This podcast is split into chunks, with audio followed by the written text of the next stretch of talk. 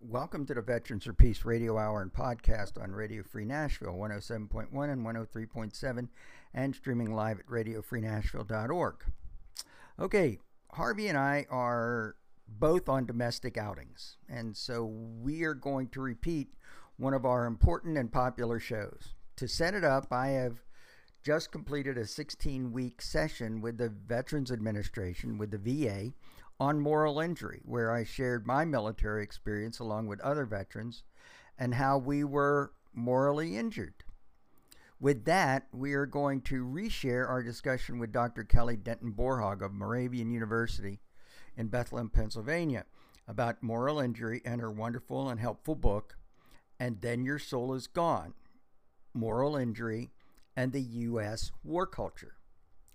Now, while this is often a veteran issue, as you listen, you may realize that moral injury may also be a societal issue for all Americans. So, after a quick logistical announcements, we will get to Dr. Kelly Denton Borhaug. Okay, my name is Jim Wolgemuth, and I'm normally here with fellow Vietnam veteran Harvey Bennett. We're members of Veterans for Peace. Veterans for Peace is an international organization of military veterans and allies whose collective efforts are to build a culture of peace, humanity, equality, and justice. Just go to veteransforpeace.org. Take a breath. All right. This radio show and podcast is on stations across the country thanks to the Pacifica Radio Network, and we're also on SoundCloud, Anchor Podcasts, Spotify, and your phone podcast app. Just search Veterans for Peace. The Veterans Peace Radio Hour and Radio Free Nashville are supported in part by you, the listener, because it is you that keeps Radio Free Nashville going. And as a result, this radio show is then picked up by the Pacifica Radio Network so that we are heard across the country. So if you think this is important, just go to radiofreenashville.org, click on the donate button, and keep Harvey and I on the air in every time zone. And while you're there or while you're at it, if you support the work of Veterans for Peace, just go to our site, veteransforpeace.org. While the mainstream media, YouTube, Twitter, and other platforms are censoring voices of activism and dissent, we will continue to share those voices who stand up against the establishment, who stand up against the military, industrial, congressional, media, corporate complex, who stand up for us, the global us. Okay, now that that is done, here is our discussion with Dr. Kelly Denton Borhaug from November 2022. So today our special guest is Dr. Kelly Denton Borhaug. She's professor of religion at Moravian University in Bethlehem, Pennsylvania. Co-director Peace and Justice Studies minor, executive director in mm-hmm. Focus Centers of Investigation. She's the author and Then Your Soul is Gone, Moral Injury and US War Culture and U.S. War Culture, Sacrifice, and Salvation. Uh, she's written for The Nation. You can easily find her by just doing a Google search of Kelly Denton Borhaug, B O R H A U G. So, Kelly, what else would you like people to know about you before we really get going? Um, well, I'm just delighted to be with you and um, delighted to be with all of your listeners. I'm very committed to working in the peace building community. More than anything, my commitment has to do with trying to assist peace builders to an analysis of the context in which we're living that can uh, address the the depth of of the concealment of war culture so mm-hmm. I, I'm reading your latest book, and that's the one, and then your soul is gone moral injury in U.S. war culture.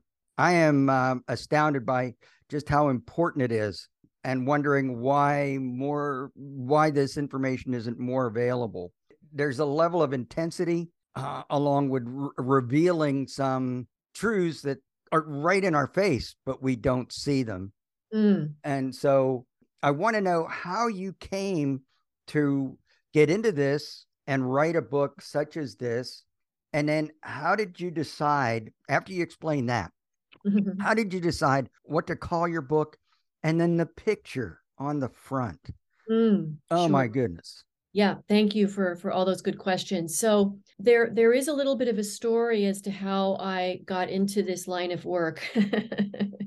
it was not something that I ever really intended to do with my life.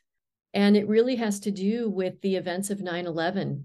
Not too long before 9/11, I had completed my PhD and I'm a what's known as a theological ethicist. I, I work in Christian theology and social ethics and I had been looking at images and understandings of Christian redemption or salvation, and especially dealing with images having to do with Christian sacrifice.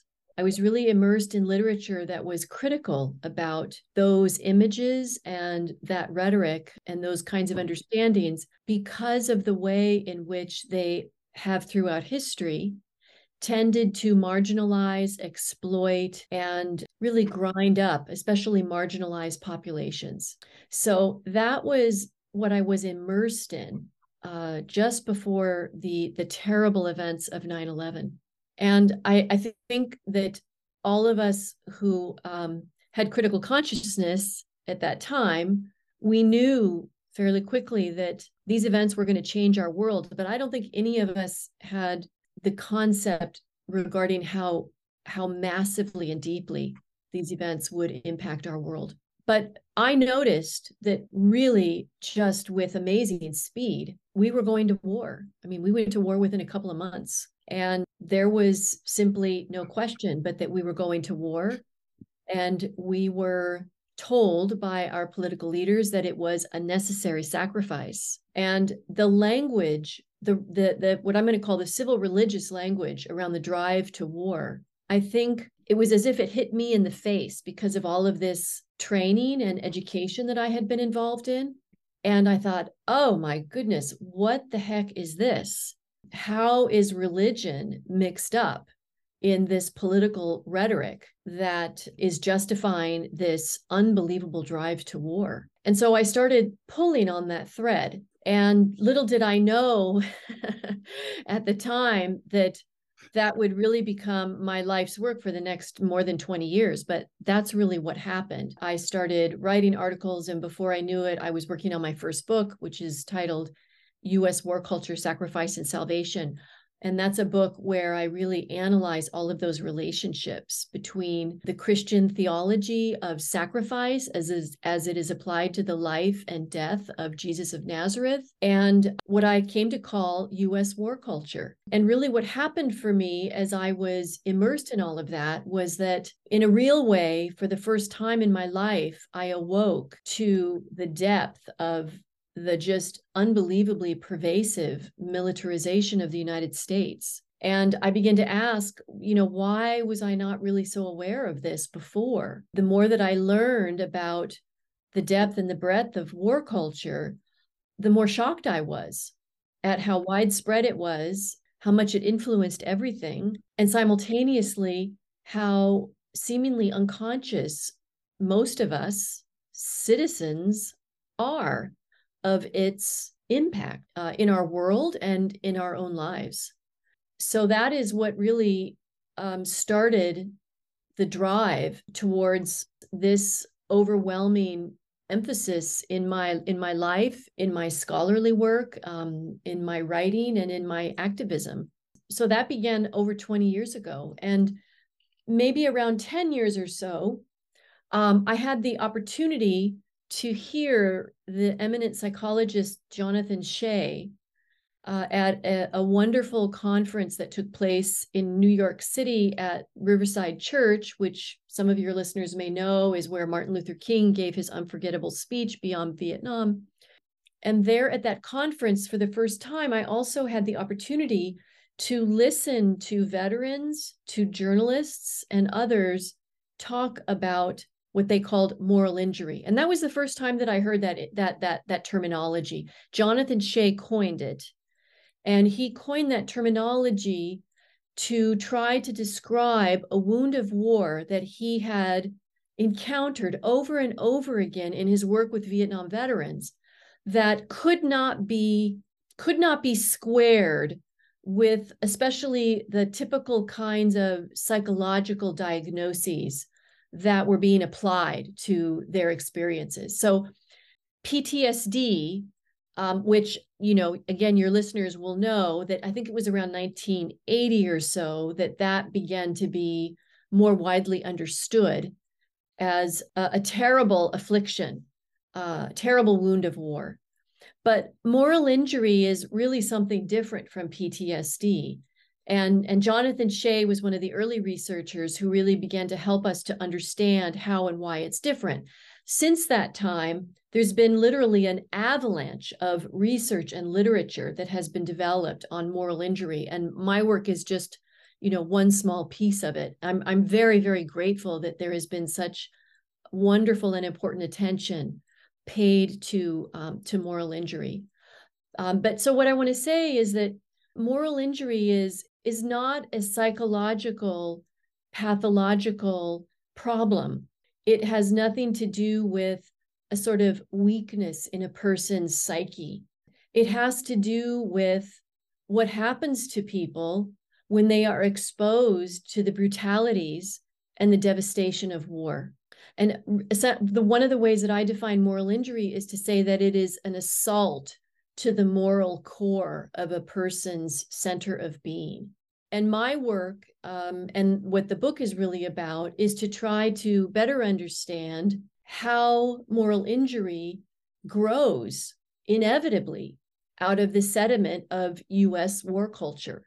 So, what I have tried to do is to develop a social analysis of, of war culture to show how and why moral injury uh, among veterans, but also among other people who are exposed to the brutalities and devastation of war experience this. Then to answer the other parts of your question, along the way of my of my work, I've really appreciated some of the just the marvelous writing that has come out of veteran authors. Their descriptions of moral injury are unforgettable and searing and the title of my book alludes to um, the work of one such author. His name is Kevin Powers.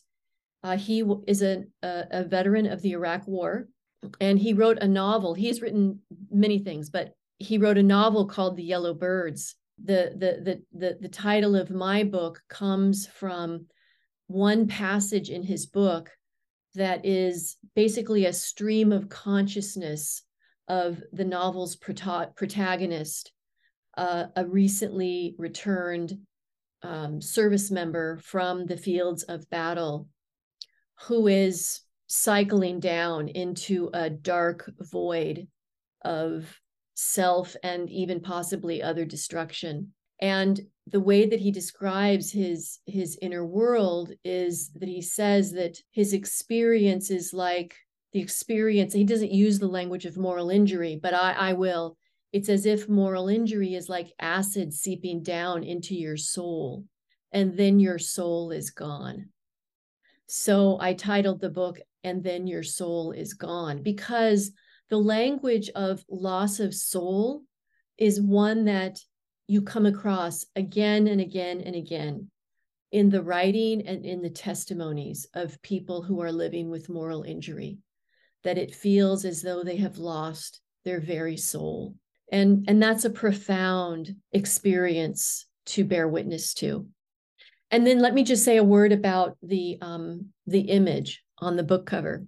When I was working on the book and really deliberating um, about how to find an appropriate image that could begin to communicate the depth of the pain of moral injury, I I came upon I came upon photographs of, of the remarkable sculpture that is on the cover of the book, and it's called um, Melancholy. It is by a um, Romanian sculptor whose name is Albert György. It is it is an image that is linked to the experience of of of war but I, I, linked out to the sculptor and told him what I was doing and asked for permission to use that image. And he was so gracious and um, immediately supportive and gave me permission to use it. So I'm really grateful to him because I think it just communicates what moral injury feels like, the experience of it so powerfully. It's like a a body without the inside and the head drooping down. So it's it's a powerful image and it's clearly reflective of what you're talking about in the book. Are there symptoms to moral injury? Yes, there there there absolutely are.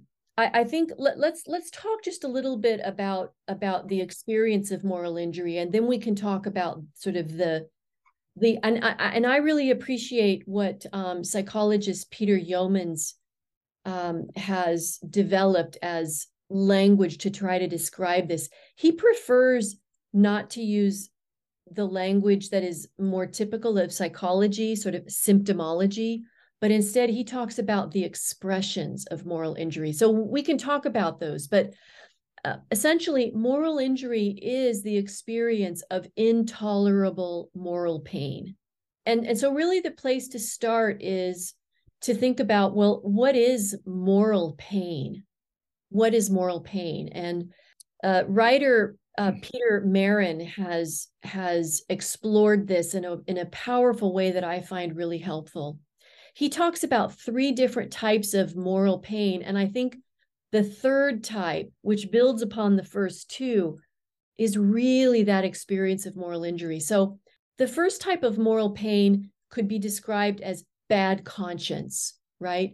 You have a bad conscience because you feel as if you you did something wrong you're finding it difficult to live with with something in your experience right then the second type of moral pain has to do with a, a wider landscape, experiencing the pain and the suffering of the world.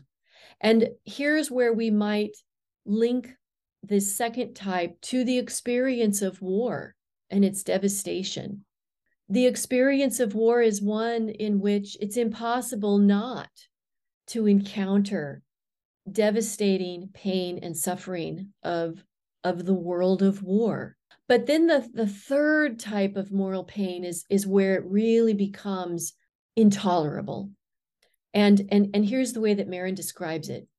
Um, this type of, of, of moral pain has to do with experiencing the pain and the suffering of the world and finding oneself unable to meaningfully intervene. So it's that element of sort of helplessness or powerlessness to change it and the way in which it also changes oneself despite one's best efforts or despite one's strongest core of inner strength this just overwhelming devastation and pain. A psycho an important psychologist by the name of Brett Yitz Litz excuse me and his colleagues have talked about two different prongs of moral injury. One experience of moral injury has to do with the sense that I have betrayed my own most um, significant moral compass. I'm I'm out of sync with who I am and the morals that I always assumed were core to my being and core to my way of living. A second prong of moral injury has to do with the sense of being betrayed or transgressed morally by others, and especially by people in authority. So, this might be in the context of military moral injury, it might be the sense of, of being betrayed by military um, authorities who were in a position of power over a person. It might be a sense of being betrayed by one's political leaders it can also be a sense of feeling betrayal or feeling betrayed by one's fellow citizens, by the United States itself. And, and I've heard veterans express all of these, these different elements of, of moral injury. But then you ask, you know, how does this get expressed? Well, I'm going to, uh, I'll start with the ab- absolutely most dreadful and unacceptable element that every citizen should feel shocked by and should feel absolutely compelled to somehow address. and that is um, the level of service member and veteran suicide in the United States. Now, there's not a, a one-to-one correlation, but moral injury researchers have demonstrated that moral injury is is definitely linked to the experience of suicide among both service members and um, veterans in the United States. And perhaps your listeners may know that somewhere around 17 veterans end their lives by suicide every day in the United States. And and I am also told that the number one cause of death on on the part of veterans is accidental death. And um, there are moral injury researchers who are very concerned that these quote unquote accidental deaths may not all be entirely accidental but may also to one degree or another be driven by moral injury. One other really just a terribly alarming statistic has to do with the number of young veterans who are committing suicide. So, one study demonstrated that the suicides of veterans aged 18 to 34 increased by 76% mm. since 2005. And that within that age group of veterans, the suicide rate is 2.5 times the suicide rate of the adjusted general population. The suicide rates have been growing pretty much every year. In the year 2001, the active duty Army saw a nearly 20% rise. Marine Corps suicides went up by more than 30%. We, we, we should be just absolutely in a state of emergency um, about all of this. So that is, I think, the most alarming expression of moral injury. But there are many other expressions too. And some of the visible expressions of moral injury are similar to the symptoms of PTSD. So, self harm, isolation, increased risk taking behaviors, relationship difficulties, increased participation in violence, all of these kinds of expressions have been associated with the experience of moral injury. One of the expressions that I, I, uh, it seems as though lately I have just been hearing so, so much about is this sense of isolation. And that just breaks my heart that people who are in such terrible moral pain feel so alone and feel very silenced by um, US culture um, feel alienated from US culture. You're listening to Dr. Kelly Denton Borhaug. The other thing that I've thought about a lot is moral injury, moral distress uh, resulting in in uh, this kind of suffering uh, is actually a sign of a conscience that works, that functions, and how many perpetrators uh, manage not to feel anything. So in some ways, you know, I see uh, a lot of the the casualties of, of all this are are people who are morally bereft or or empty or which is almost you know more tragic than uh, than the pain of I mean uh, we we pay a you know a cost as a society as a culture in our just acceptance of it and refusal to face the reality Right. They yeah, thank you so much for that. Um, so l- let me just say this, and then I want to move directly into addressing the important point that that you're raising, Harvey. So, uh, according to the Cost of War Project, over seven thousand U.S. service members were killed in post 9/11 war operations, but over thirty thousand service members and veterans of the post 9/11 wars have committed suicide. Right. So that that should really, really just stop us in our tracks. But to your point, Harvey, this what you're saying really gets to exactly the um, the dissonance that I wanted to explore in my own work. That it something about our culture that just really didn't make sense to me, and that was the more that I began to understand the depth and breadth of US war culture, the more I had to ask myself, why didn't I know about this before? And um, why don't other people know about it? And then similarly, as as you are saying, the more that I learned about the costs of war to the people who we say we most highly esteem, our service members and our veterans, why do we pay so little attention? Why why does there seem to be so little awareness of this reality? How can we be so asleep with respect to what's really going on? So that seemed to me to be just a huge knot that um, was incomprehensible and that I really wanted to try to unravel and, and understand.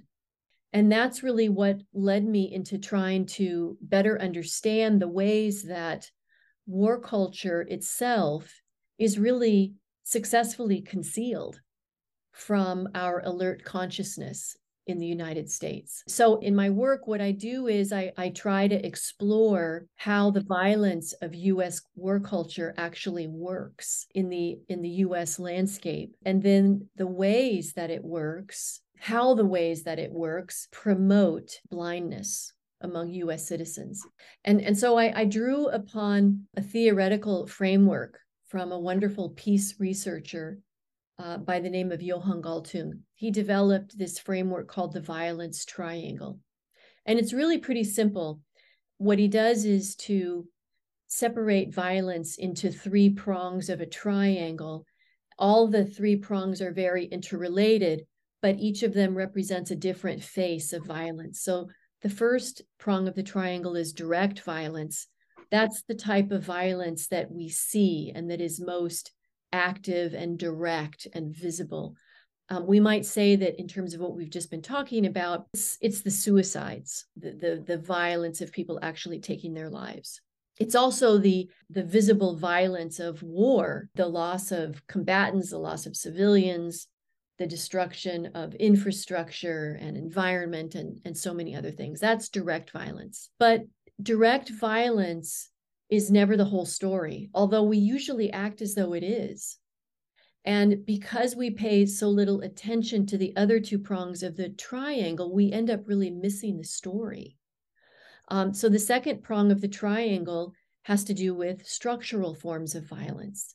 And these are less visible. They're they're harder to see because they are buried in institutions and the, the work of institutions and by and large, those institutions are legitimated and normalized in our society.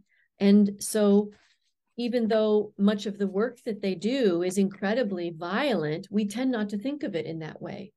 So, in my work, I have explored the political economy of war and the empire of US military bases as two examples of overwhelming structural violence in US war culture. Just to share a few very basic facts, now the US spends the equivalent of the next nine highest spending nations combined to finance the violence of our wars. It's estimated that by the end of the century, we may spend a trillion dollars a year. Or next year. I think we're I think we're pretty close to that right now.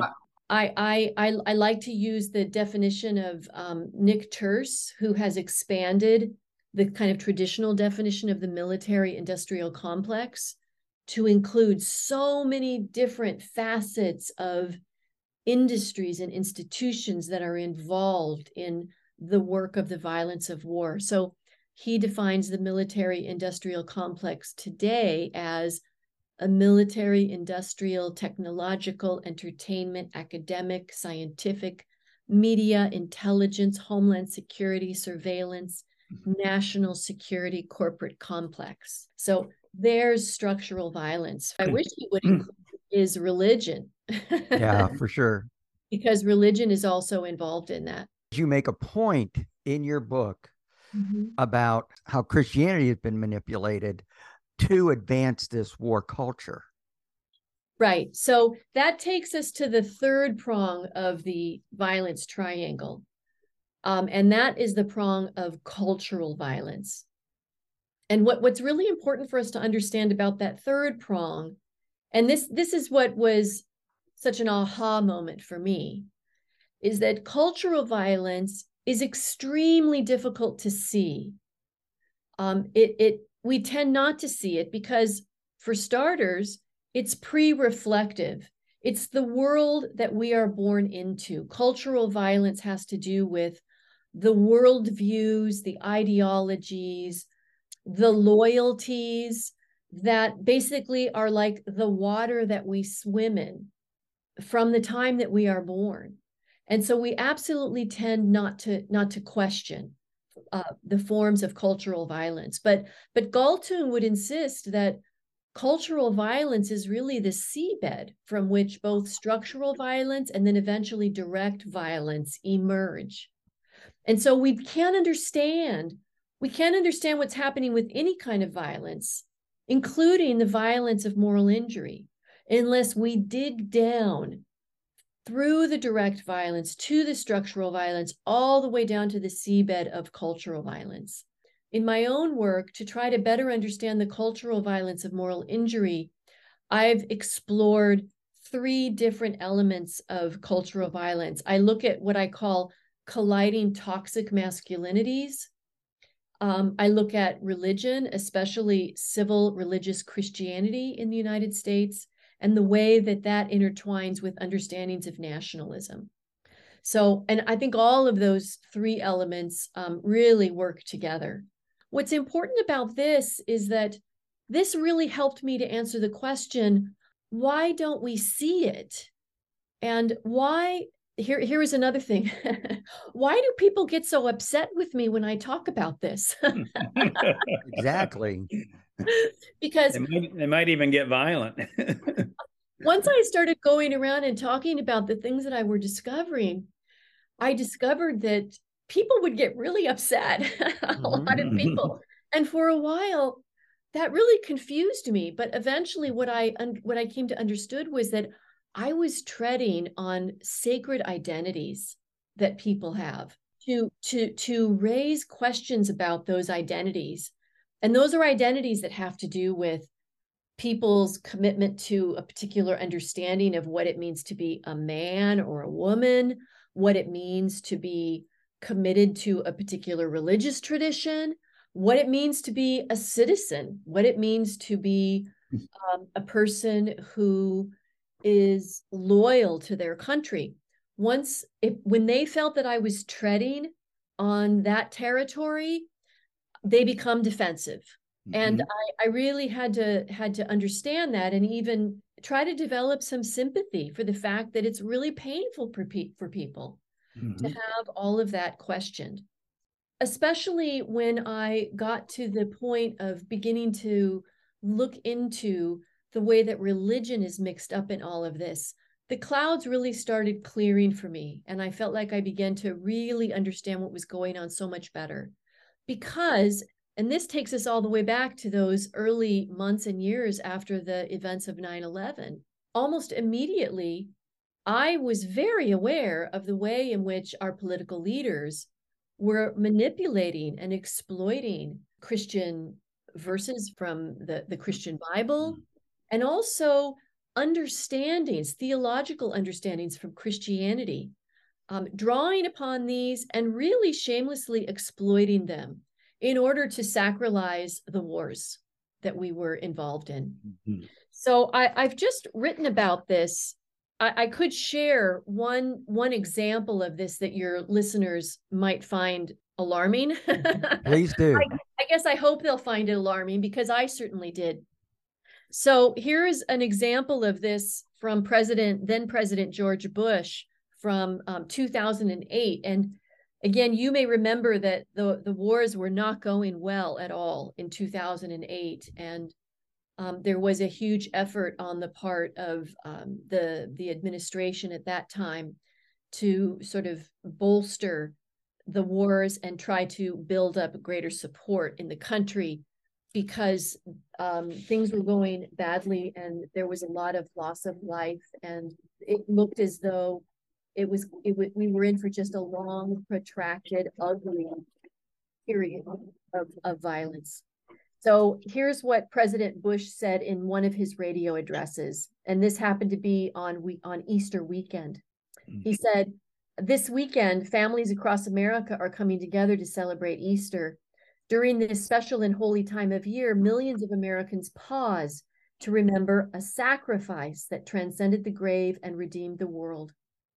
On Easter, we hold in our hearts those who will be spending this holiday far from home, our troops."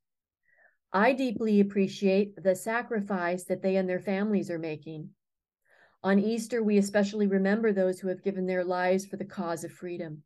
These brave individuals have lived out the words of the gospel quote, Greater love has no man than this, that a man lay down his life for his friends, unquote. And that verse is from the Gospel of John, chapter 15, verse 13.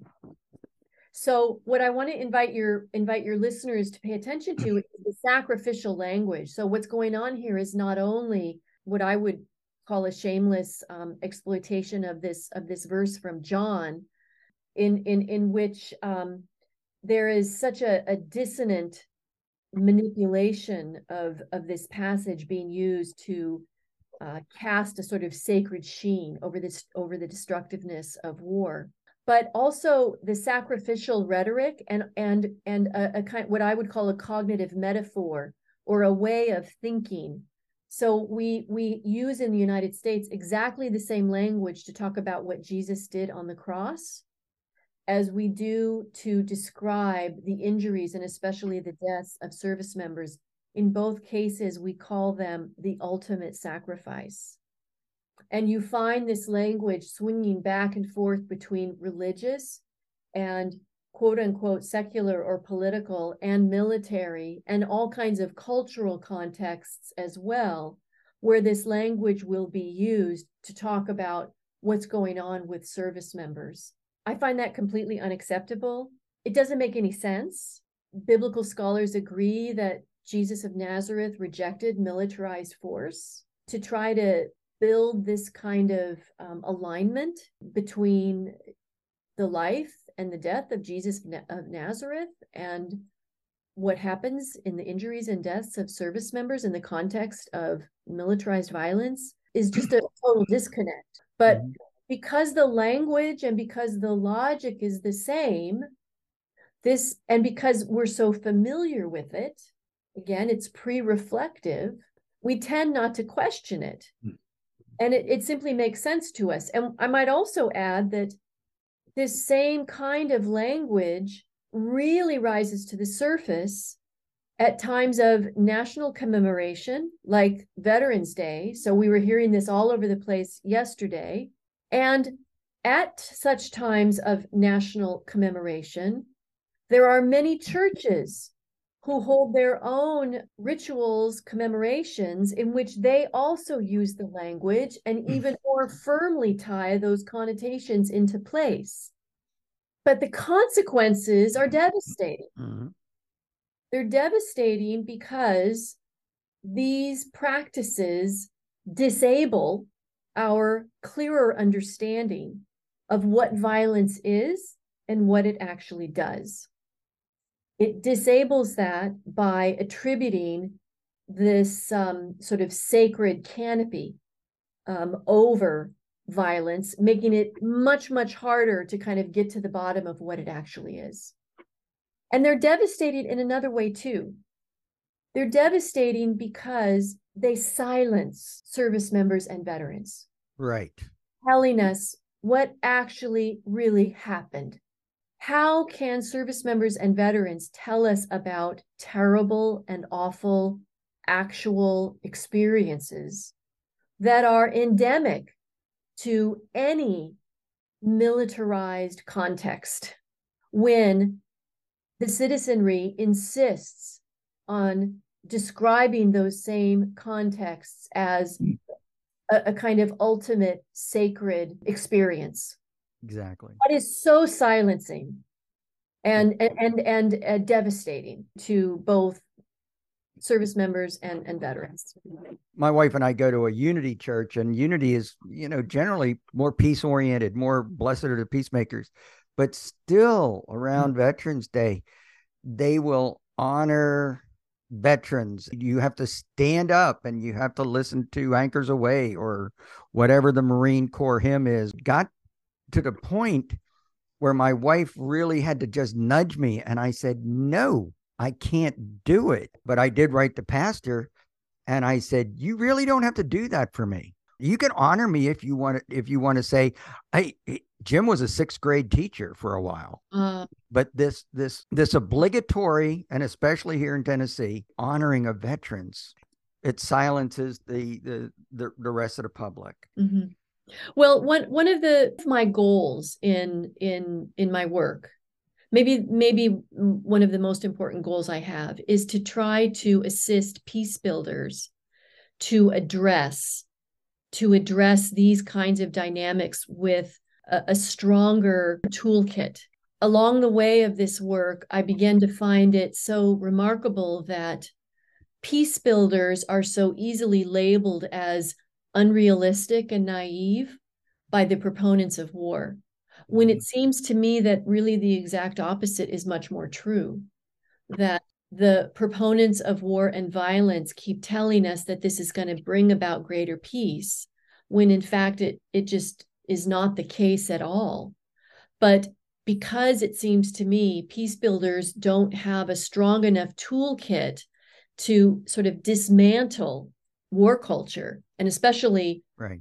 sacred war culture that um, they are very easily dismissed um, so i hope that you i mean i wrote a piece about this that has been migrating around the progressive internet um, it came out on friday and you can pretty easily find it yeah, it's I read called, it Okay, share mm-hmm. it with your pastor and yeah. have, mm-hmm. you know have a little uh, Sunday school um, gathering to talk mm-hmm. about it because um, I think one one place what one of the things that I'm really hoping for is that religious communities will really take a harder look at what they're doing and um, become less part of the problem and more part of the solution by calling this out instead of participating in it well, one of the uh, issues that Veterans for Peace has been working on for a number of years is the fact that you know November 11th was originally a day dedicated to peace, mm-hmm. both by presidential proclamation and by congressional uh, by law that it was a day to be set aside for peace and uh, for activities uh, showing our gratitude for peace and the importance of maintaining it through better understanding with all other nations. And, you know, in 1954, all of a sudden it's Veterans Day, you never hear a word about peace. Peace has, has become almost uh, a word that uh, you don't hear anymore. Isn't that the truth? and and it leads it leads one to to ask the question why are we so committed to violence mm-hmm. what is that so much so that to you know to raise questions about it or even to talk about alternatives that have to do with peace building mm-hmm. come across as threatening to many people you know and I, I again i just come across this again and again and um, i really struggle to understand it although what i've what i just have come to more deeply understand is that the united states is a deeply violent nation and Martin Luther um, King stated that pretty emphatically in it, Riverside Church. it, it is in our DNA. I mean, that we, you know, he said we are the greatest purveyor of violence in the world, and so we still are. What I have come to understand is that it is very much a part of our identity as a nation. In fact, again, what I came to understand is that for many Americans, I think especially this grew in the post 9 11 period, that the, the military hegemony of the United States over the rest of the world became mm-hmm. the most important identifying factor of what it means to be an American for many, many citizens. These days, I'm really trying to do thinking about well, what would it mean to try to develop a different sort of nationalism? If you if you tried to think about the important elements of American citizenship that have nothing to do with war, what would come to mind? Um, and I, I think for many people, that's somewhat of a struggle. But you know, we're we're also very fearful, I think, as a nation. And trying to to to better understand the psychology of why we're so fearful and why we believe so deeply that this massive militarization and and military hegemony over the rest of the world will provide security is also really worth digging into Mhm. because it seems to me that for the most part history shows that exactly the opposite is true Right. When when I when I first heard Jonathan Shay, and this is you know more than 10 years ago now, when I first heard Jonathan Shay talk about moral injury and first heard these veterans and, and journalists testify about the experience of moral injury in their own lives. That night I, I went back to my hotel room at this conference and I I just had this sort of nagging thought in my mind that I had to somehow figure out. I started writing notes to myself on a big yellow pad. And finally, I realized what it was that was just nagging at me. And it, it was this um, sort of like a light bulb of awareness. I thought, this is such a devastating experience. And if people of the United States could only see this and hear about this and bear witness to it, it would be much harder for us to live in our own war culture in an unbothered way. We would have to address our war culture that is at the basis of this experience of moral Mm. injury. And I still believe that there's truth to that.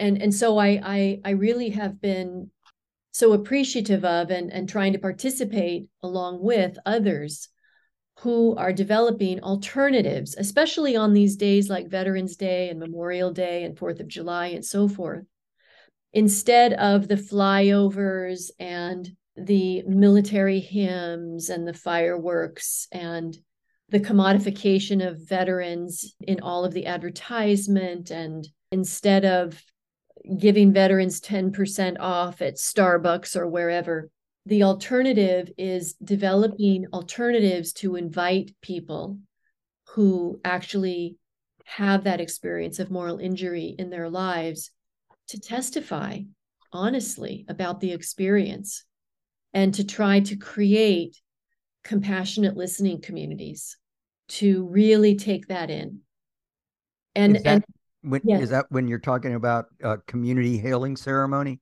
that's one example so the the moral injury program that I've been privileged to to do some work with in the last years, um, based in Philadelphia, incorporates a, a healing ceremony, a community healing ceremony with every group of veterans that go through a 12 week program um, through the VA. The healing ceremony centers around first preparing veterans to to give their testimony about they they offer up their own definition of moral injury in their own lives. And then they they give testimony about what their ex, their actual experience of it has been. There are rituals of lament of listening looking one another in the eyes offering solidarity with and in welcoming veterans home and commitment to trying to make some sort of a difference.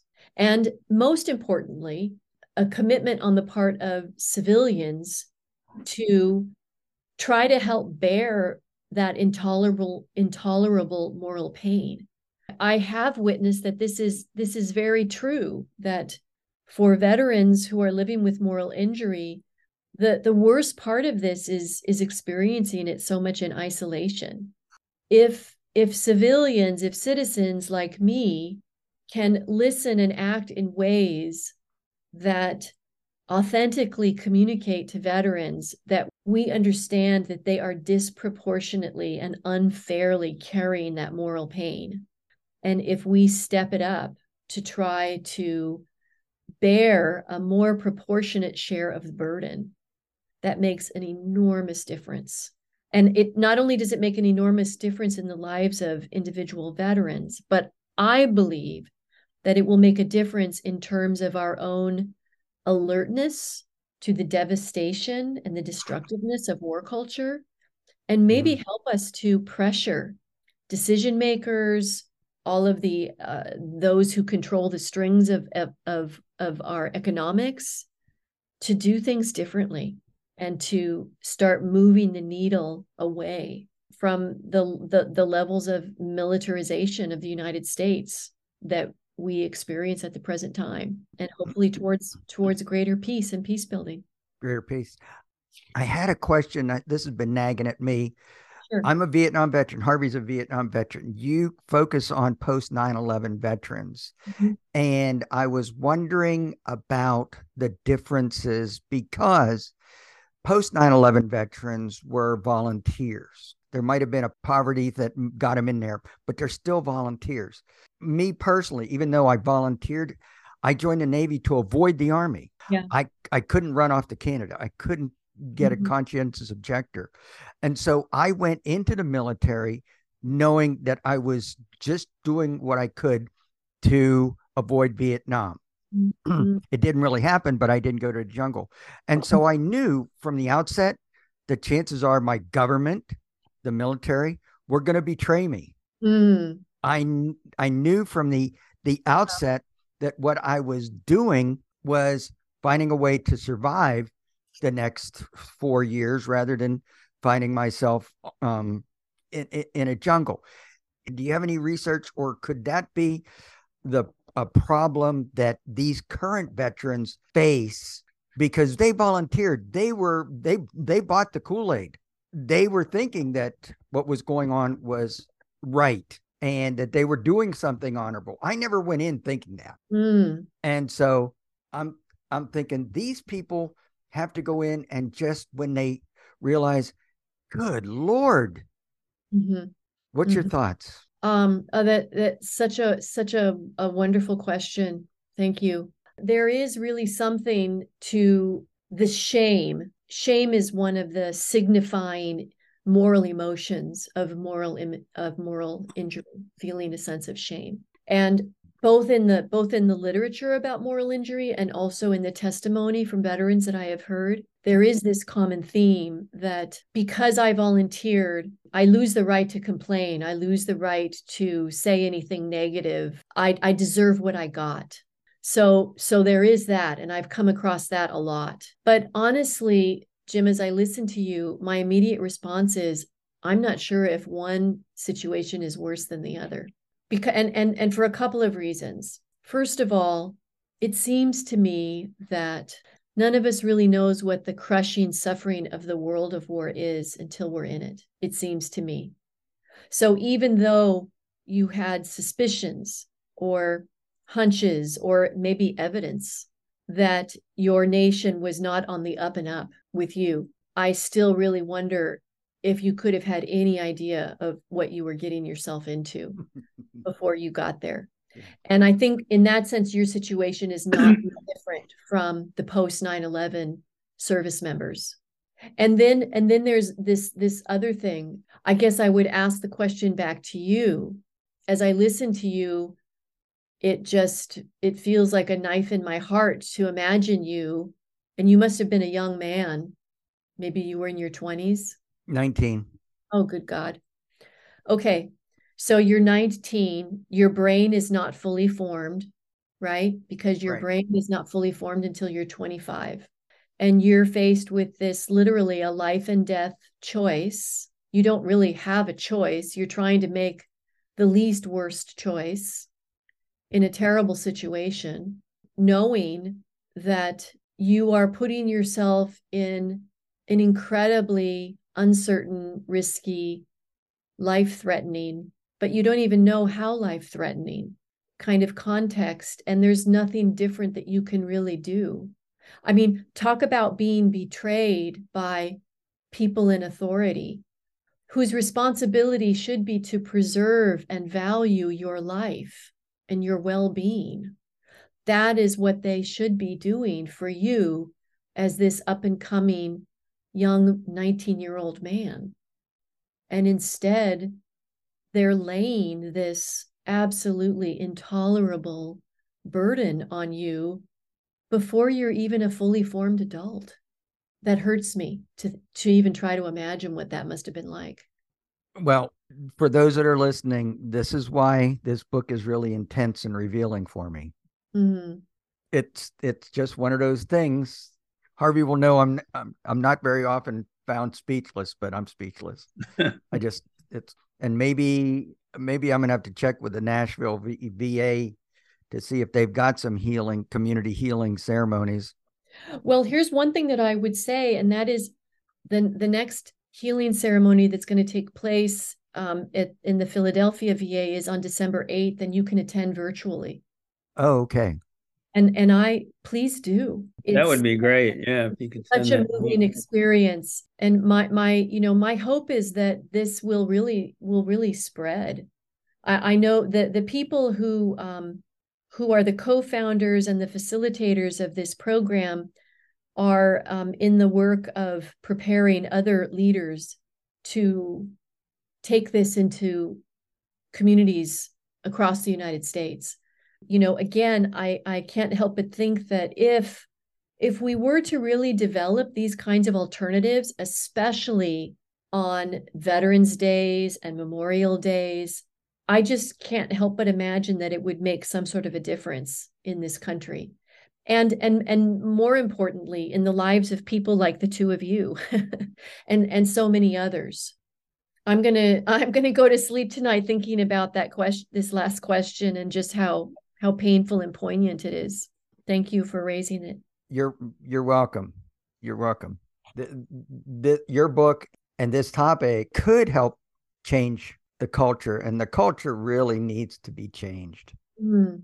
So, was there really anything you really wanted to include that? Uh... If you can point people to the book, the article that was published on Veterans Day has taken off in a powerful way across the progressive mm-hmm. internet. And where do people find that article? Well, it's been published everywhere, but it started in Tom Dispatch. They can find me in Tom Dispatch, and I, I think I have four articles, most of which are about moral injury.